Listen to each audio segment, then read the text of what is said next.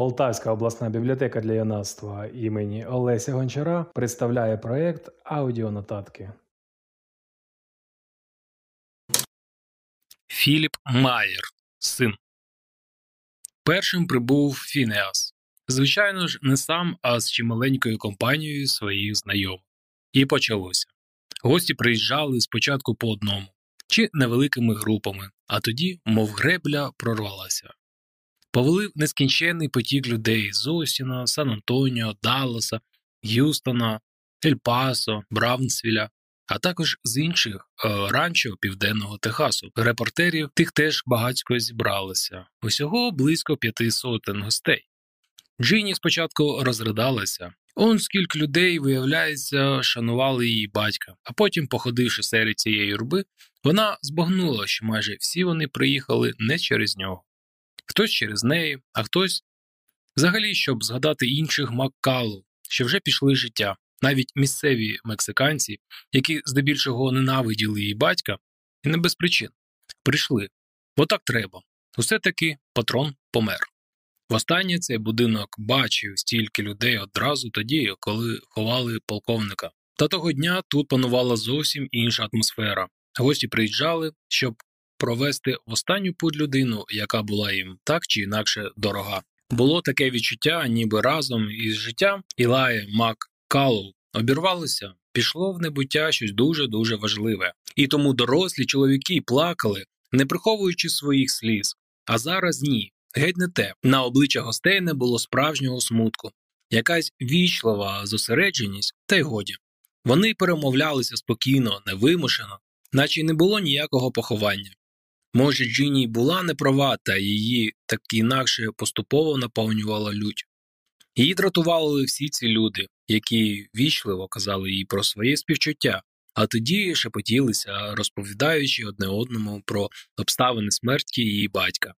Та хіба можна не лютувати, загадавши лишень, що він помер як дурень, через власну впертість і недалекоглядність. Усі вакуерос поквапилися повернутися до ранчо, тільки но вгледіли, що наближається буря.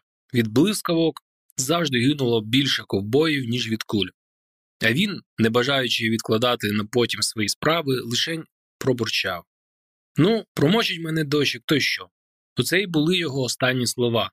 Джині ходила і ходила туди-сюди будинком, дякуючи гостям за те, що приїхали, і попрошуючи їх до столу. Усюди розносилися запахи яловичини, баранини, свинини, куди не глянь, боби, соус, пиво чи солодкий чай.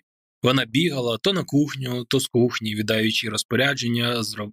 забити ще одне теля, підсмажити його зараз же на розжарених вуглинах, закупити ще харчів у карізу. Його хто його знає, як надовго тут залишиться гості. На бігу її час від часу ловив Саліван, щоб вручити чергову склянку холодного чаю. Врешті-решт вона спітніла так, що сукня промокла наскрізь.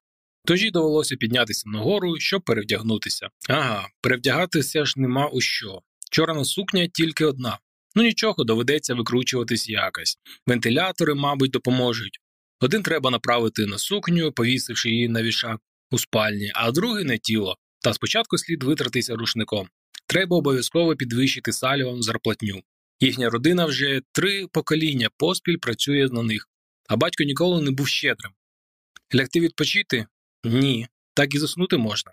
Спустившись на перший поверх, вона знову просувається крізь натовп гостей, уже майже не маючи сил слухати, що вони їй кажуть. Ондечки стоїть, спираючись на свою тростину старий Фінеас. Навколо нього зібралося кілька молодиків, і він виголошує їм, як звичайно, якусь натхненну промову.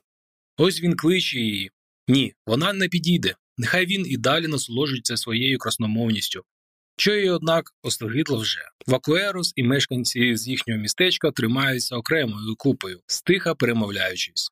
Але оті міські дядьки в ковбойських чоботах і капелюхах, з якого дива вони голосують так, наче живуть тут. Їй геть кепсько стало від цього. Полковник той не витерпів би їх у себе в будинку, От якби раптом з'явився якийсь із його старих друзів, вони ще ніколи не бували тут, і вистрелив би з шестизарядного пістолета в стелю. Тоді б ці нахабні дядьки одразу б зникли, наче їх тут і не було ніколи. Та ні, це лише її фантазії. Справжні ковбої, навіть старі шановані, не люблять отаких зборищ. А якщо вже потрапляють до великого скупчення людей, поводяться тихо і вічливо, і цим городянам вони, певно, і у вічі не змогли би подивитися. Якщо вам сподобалось і ви хочете дізнатися, що було далі, то цю книгу ви зможете знайти в нашій бібліотеці.